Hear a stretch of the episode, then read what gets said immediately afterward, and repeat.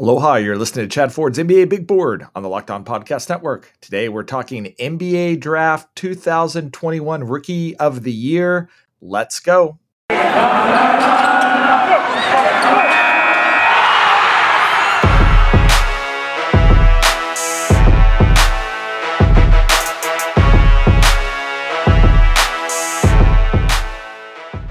Aloha, this is Chad Ford and you can find me and my work over at Chad Ford's NBA Big Board, where you can subscribe to a newsletter that I have and lots of other great stuff talking about the 2022 NBA draft as well as covering the NBA and a lot of stuff that's related to rookies and stuff in the 2021 NBA draft. And actually, that's what I want to talk about today in my podcast and, and sort of handicap the 2021 Rookie of the Year um, race. And we know that Cade Cunningham went number one uh, in the draft, but we want to look at which guys are going to be the contenders to be rookie of the year next year. And it doesn't always really apply to draft order. And so I did some research looking into what really makes a rookie of the year and really three things really came stood out to me. One is opportunity right? You have to actually have minutes significant minutes and a significant role on your team. And if you look over the last couple of years for the rookie of the year race you're going to see that at 27 minutes a game seems to be the the threshold that we're looking at for players right now. In 2019 it was 27.8 2018 it was 30 minutes a game. And so the first thing that we're we're scouring is is this player going to get significant like starter minutes and a great role uh, on their team? It's very difficult to crack rookie of the year, no matter how talented you are uh, without those minutes. The second key metric is really points per game. So in 2018, the top three scored, I think, 16.3 points per game. 2019, top three vote getters for rookie of the year had 15.3 points a game. 2020 was only 13 points a game. Um, but that was in part because 13 points per game was the third highest scoring mark for any rookie um, that season.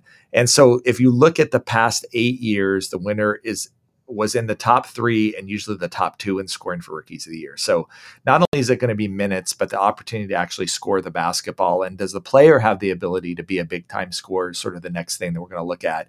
Um, and he also found that uh, if you go back and sort of look at some of the work that Kevin Pelton has done at ESPN, uh, for almost every season, the combined averages of points, rebounds, and assists per game, when you add those averages together, um, that's the player that's going to win the award. And then finally, um, you know, look, when you're looking at rookie of the year, you're not actually talking about the player that's going to be the best player in five years. If you go back and look at past winners, that's often just not the case. It's it's the player that's going to have the most opportunity um, to really hit those metrics of scoring, uh, minutes per game, and then the sort of combined stats together that's going to win Rookie of the Year. And so that's going to change to me the draft order a little bit about who we're going to handicap again for Rookie of the Year. And again, I'm not saying that the player that we're talking about here is going to be the best player in this draft in five years, or that a team made a mistake taking a player higher or lower than him. All I'm really talking about is given the current parameters of their team right now, which players are most likely to have that sort of big time success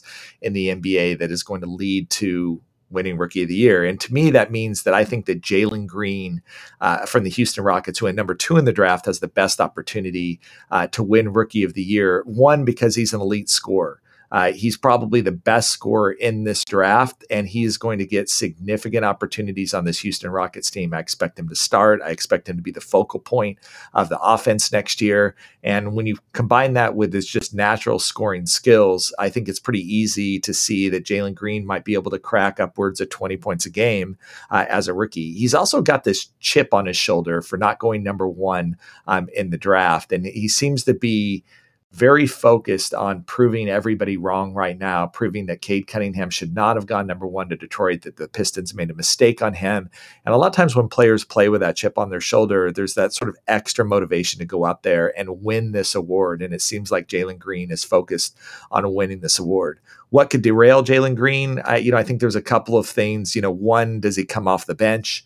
Uh, right away. I think he's going to be the starter, but there is Kevin Porter Jr. in the backcourt. It depends a lot on what they're going to do with John Wall and whether the Rockets are going to have him uh, play a leading role for this team. That could cut into his minutes and opportunity um, a little bit. He needs to add strength. He had a little bit of minor injury uh, in in the summer league, and so obviously staying healthy is part of that. You really do need to play roughly around 60 to 65 games uh, to actually be in consideration for rookie of the year. And so that is something that could derail Jalen Green as well. But I still think if I were to bet on this right now, um, which player is most likely to be rookie of the year, uh, I would go with Jalen Green.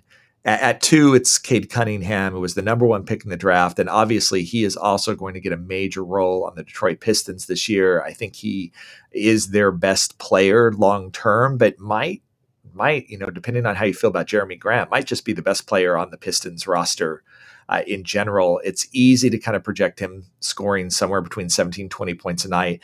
And he's got that one elite skill that I think is going to at least it looked like in the summer league and his freshman year at Oklahoma State that's going to translate, which is his shooting ability. And if he can shoot anywhere near that 40 percentile uh, mark from three, I, I think it's going to be easy to see how he projects out. And then and then things get interesting from there. I think there's still some question marks about who's going to be the lead ball handler in Detroit. and other Pistons are talking about they're just going to have multiple lead ball handlers, and sometimes it's going to be Killian Hayes, sometimes it's going to be Cade Cunningham, just depending on the situation.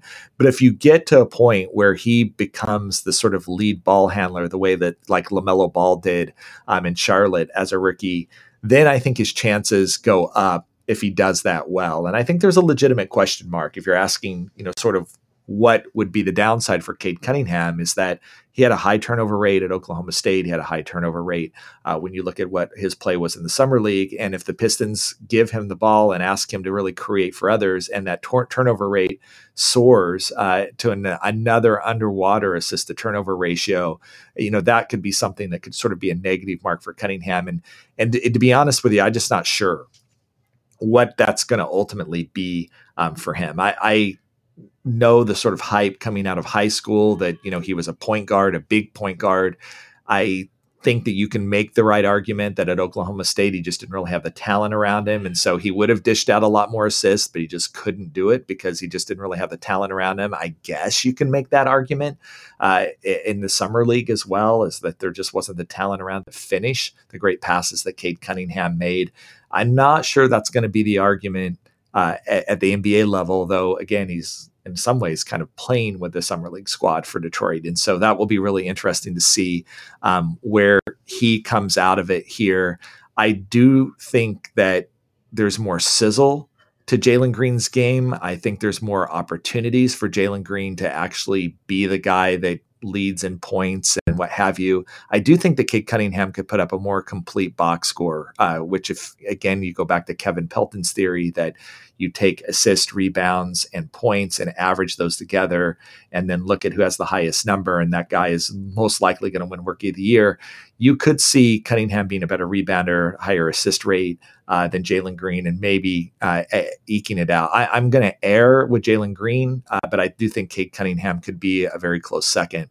And then I think the third guy and the, the other guy that I would put as you know another favorite would be Jalen Suggs uh, or the Orlando Magic. Uh, he's one of the most NBA ready players that we're going to see in the draft, even though he's 19 years old. The toughness, the two way um, defensive play that he's going to be, he's going to get it done on both ends. He's a natural leader, he's an alpha player.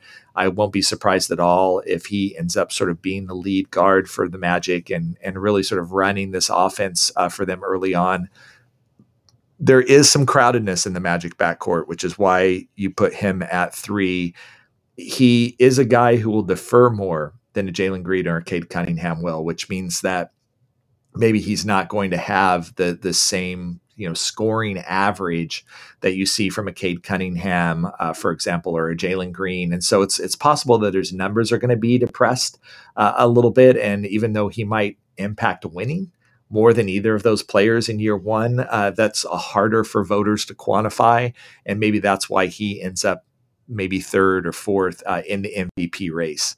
And so those are the top three guys that I see potentially winning uh, Rookie of the Year. I want to talk about some other candidates when we come back, but first I want to talk to you uh, about DirecTV Stream, one of our new sponsors. Um, you know, when you think about DirecTV Stream, you've got this one device that lets you catch games live. You have another one that lets you stream your favorite shows. Um, you're watching sport highlights on your phone, and you got your neighbor's best friend log in for all the good stuff. Well, I want to tell you about a simple way to get all the entertainment you love without the hassle and a great way to finally get your TV together. It's called D- Direct TV Stream, and it brings together your live TV on demand favorites together like never before.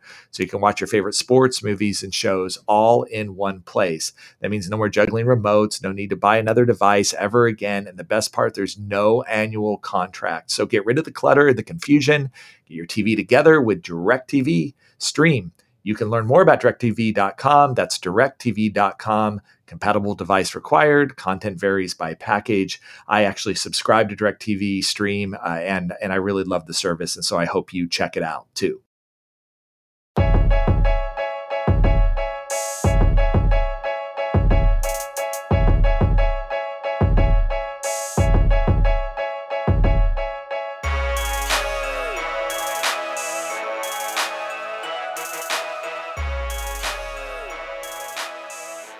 Okay, now we're back. We're talking about the Rookie of the Year race for the 2021 22 season. We're talking about the rookies that were just drafted uh, in the 2021 draft. And we talked about the three favorites uh, early on, which was Jalen Green, uh, number one, Cade Cunningham, number two, Jalen Suggs, number three.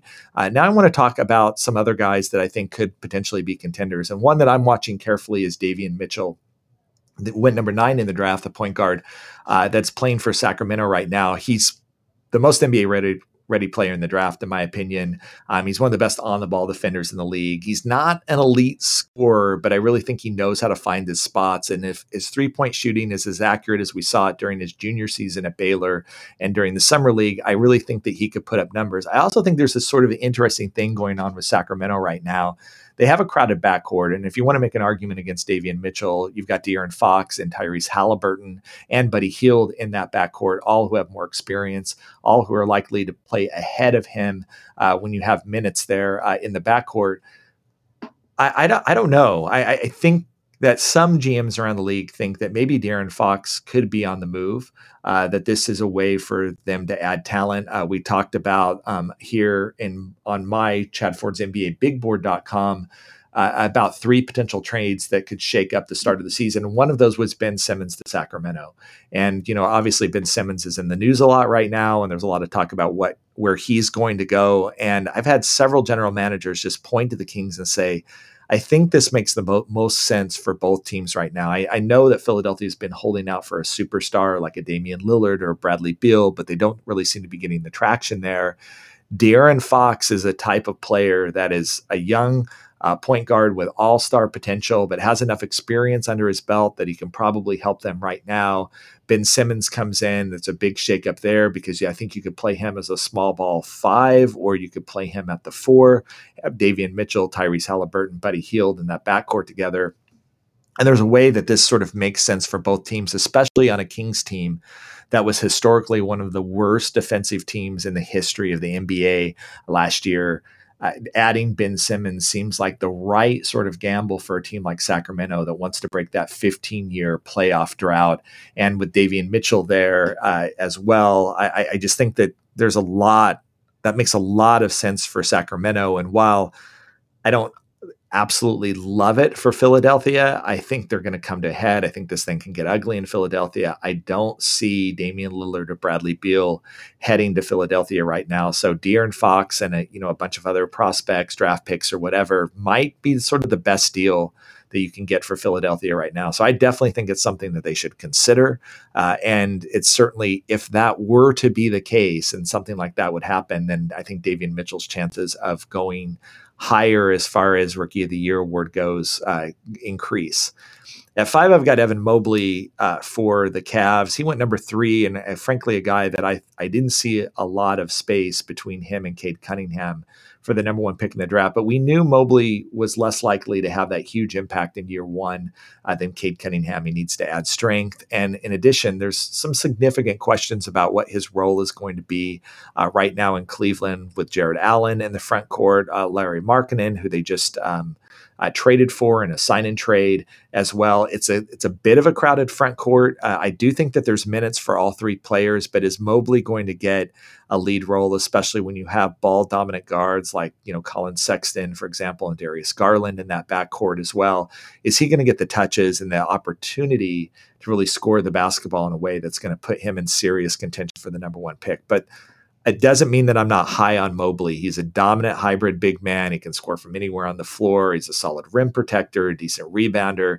He could put up some really significant numbers. I was really impressed with his passing in the summer league um, as well. And so while I'm really, really high on his future, I just think it's a little bit harder to figure out how Mobley is going to be able to put up numbers like Cade Cunningham or Jalen Green or Jalen Suggs to be able to get there for them. But look, I think most scouts would say that they were surprised with his productivity at USC and that he showed better there than they expected as well. And so maybe we're underestimating uh, Evan Mobley and maybe he should be uh, a little bit higher. Uh, at six, this one's probably a little bit more controversial, uh, and it's just based off of both opportunity and what I saw in the summer league. But Alperen Sengun, uh, the center of Rock, uh, center for the Rockets at six, uh, a guy who won the Turkish League MVP, not not Rookie of the Year, but Turkish League MVP at 18 years old, which is a really significant feat, and probably, in, in my opinion, might be the most NBA ready prospect that maybe him and like Chris Duarte that you're going to actually sort of see, uh, and and Davion Mitchell, of course. Um, he showed really well, I thought, in the summer league. He's advanced offensively. Like, he, I think he's sort of an offensive savant in many ways. And I was actually really surprised with his solid defense, rebounding, and, and frankly, shot blocking um, that we saw as well. Now, look, there's there's some challenges. There's Christian Wood, um, who is going to be the starting center for the Rockets next year. He's only you know 25, 26 years old, and so certainly you know it's not like Sengun is going to be able to push him out. Uh, and you wonder, especially even if they do like Sengun, whether they're going to showcase Wood uh, in an attempt to, you know, get a trade for him uh, later in the season. And you know, it, there is definite question marks about whether he is going to be able to hang defensively in the NBA, and especially early on in his career, whether that could impact his minutes. He looked okay uh, in the summer league. But again, he was playing against summer league players and summer league bigs. He wasn't playing against elite athletes. He wasn't p- playing against people that were explosive, um, that had the the strength and the quickness that could pose him real problems uh, in the NBA. And so. Sengun is sort of an outlier for me, but I think the analytics point to him having a big season. I think the talent is there. I do think at some point during the season, they're going to be able to find the opportunities uh, for him to shine. And so he's my real sleeper I think when you're thinking about who might be a guy that could ultimately uh, be uh, rookie of the year.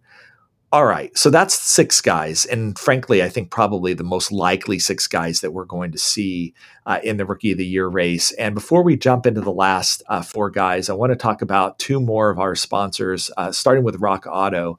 Uh, with ever increasing numbers of makes and models, it's now impossible uh, for your local auto parts store to stock all the parts you need. Why endure often pointless or seemingly intimidating questions and wait while the person behind the counter orders the parts on their computer choosing the only brand their warehouses happen to carry. You have computers with access to rockauto.com at home and in your pocket. Save time and money when using Rock Auto. Why choose to spend 30, 50, or even 100% more for the same parts from a chain store or car dealership? They have everything you need brake parts, tail lamps, motor oil, and even new carpet. Go to rockauto.com right now and see all the parts available for your car or truck. Right locked on in their How Did You Hear About Us box so they know we sent you. Amazing selection, reliably low prices, all the parts your car will ever need. RockAuto.com dot com. I also want to talk to you about one of our other sponsors, Built Bar, who has nine delicious flavors. And when you talk about Built Bar fans, they're definitely passionate about their faves. There's coconut, coconut almond, cherry, raspberry, mint brownie, peanut butter brownie, double chocolate, salted caramel. There's something for everyone. I'm a huge coconut guy. Uh, I love Mounds bars, and these things taste like candy bars. They're soft, they're chewy. Uh, the chocolate is rich. And the crazy thing about them is, though they taste like a candy bar, they're actually pretty healthy for you. Most flavors have 19 grams of protein protein, only 130 calories, only four grams of sugar, only four grams of net carbs. So order today. Get that raspberry brownie, get the coconut, whatever it is you like. Go to builtbar.com and use promo code LOCK15. You'll get 15% off your first order. Use promo code LOCK15 for 15% off at builtbar.com.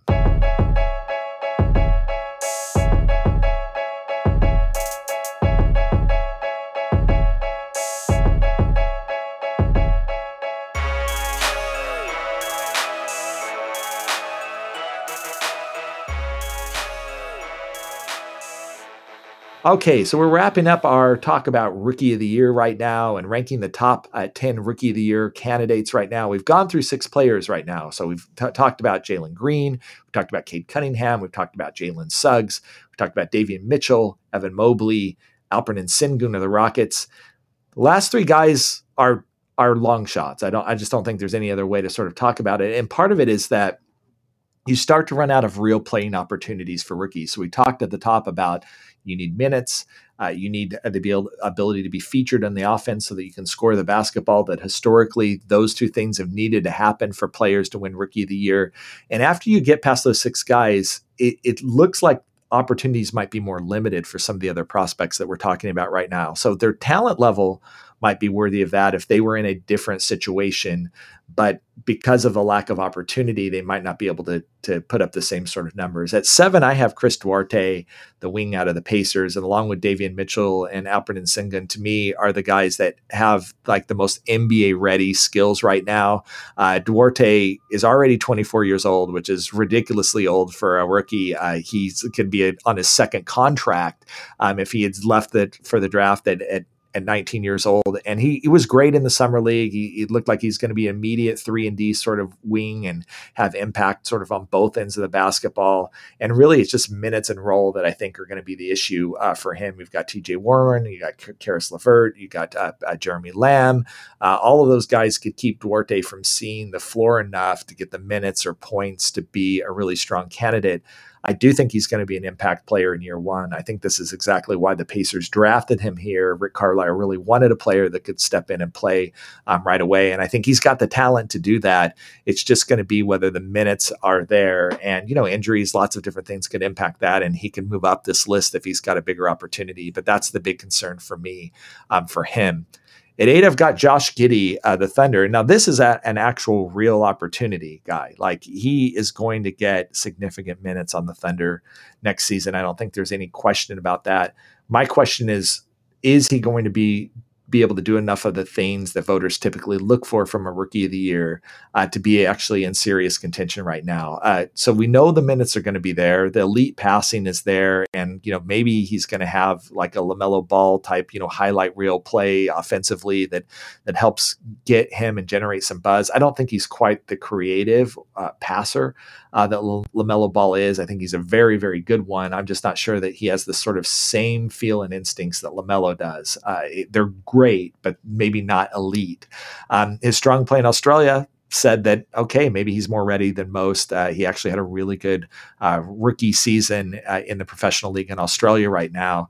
But I'm questioning the rest of his game. Shooting and defense still need a lot of work. Uh, even with a lot of minutes, it's possible he's just not going to be able to put up the points necessary uh, on this uh, on this roster. And you know, let's see how the ball handling duties are shared with Shai Gilgis Alexander. Um, Shai is just really you know, to me, the more ball dominant player right now, which may, means Giddey's probably playing more off the ball, which I don't necessarily think um, is his strength. Uh, I also think Theo Maledon is a guy who um, could certainly um, come in and take some of those ball handling uh, duties as well. He's in his second year, and all of that might push Giddey just a little bit further down in his ability to produce those big numbers that NBA voters tend to look at when they're picking rookie of the year. And nine, I've got Scottie Barnes out of the Raptors.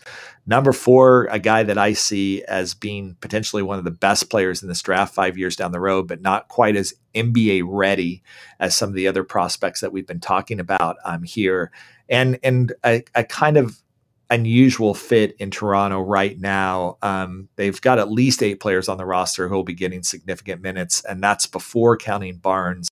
And not sure that he's going to be a starter. He is the sort of guy that could be sneaky in that when you add up his points, rebounds, assists, steals, and blocks, he might he might like really surprise some people in that he can put up a really solid box score all the way through. But I'm just not sure that he's going to be a big enough time scorer. And I think with that shaky jump shot that we're still sort of feeling out for him and in question right now, like what where is he even going to play for them right now? I, I think he can be everything from a big point guard to a small ball center and anything in between. And you know whether the whether the Raptors are going to use him, you know, at the three, at the four. Pascal Siakam is going to be out for a little bit, which maybe is going to open up some uh, opportunities for him early on. Uh, I, I think he's the sort of guy that is a wild card here because the talent to be rookie of the year is clearly there, but just so many questions about opportunity, uh, style of play, fit, what have you. I, I think that we're probably going to be buzzing more about Scottie Barnes like three years into his career, uh, sort of in the same way we were with Giannis, than maybe his first season on the court. And then finally, uh, this guy went late in the first round, uh, but led all rookie scorers in the summer league. That's Cam Thomas, uh, the two guard uh, who was drafted by the Brooklyn Nets. And if rookie of the year voters reward and value scoring, then you know Cam Thomas is going to be one of the two or best, two or three best scorers in this draft. I, he doesn't need a lot of minutes to put up big numbers. He he might theoretically be one of the few guys that could come off the bench and still put up numbers that could be really intriguing because I think he's got some like Lou Williams esque, you know, to his game of just being this microwave scorer that can just come in and do things. Um, and maybe there's going to be a bigger opportunity there. James uh, James Harden, Kyrie Irving, uh, they they've had injury histories in the past that that suggest that might there might be more opportunities and minutes for Cam Thomas than it just sort of currently looks um, in their roster. And if there's a knock against Cam, it's going to be Brooklyn's going to be competing competing for a championship. How many how many minutes and how much time are they going to give to a rookie? Um, there's also veterans like Bruce Brown, DeAndre Bembry, Jevon Carter, Patty Mills in that backcourt as well. And so it's just possible that those great summer league numbers just aren't going to translate enough to the NBA that he's going to actually earn the minutes to stay on the floor and play well um, for the Nets. And and so that's my top 10 guys. Uh, obviously there could be another guy or two that could really sort of pop in the mix. We didn't expect or at least i didn't expect Immanuel Quickley um, to be a potential rookie of the year candidate uh, last year. Uh, and so you know there's always you know one or two guys that are going to sneak up on you and opportunity arises that you don't think is there.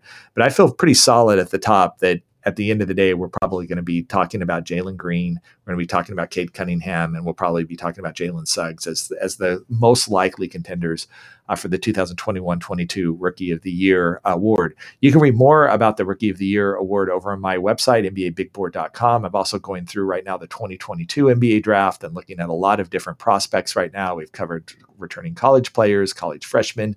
Uh, we just did a, a, a, cool article on the G League um, as well. We'll we'll talk uh, a little bit later uh, this. In, in, September about the overtime elite and international prospects as well. And so as you're starting to prime for the 22 NBA draft, lots of great stuff there. And if you're following the rookies or sophomores or even the juniors right now in the NBA, we're also going to have a lot of great coverage over at NBABigBoard.com as well. You've been listening to Chad Ford's NBA Big Board on the Locked On Podcast Network. Aloha.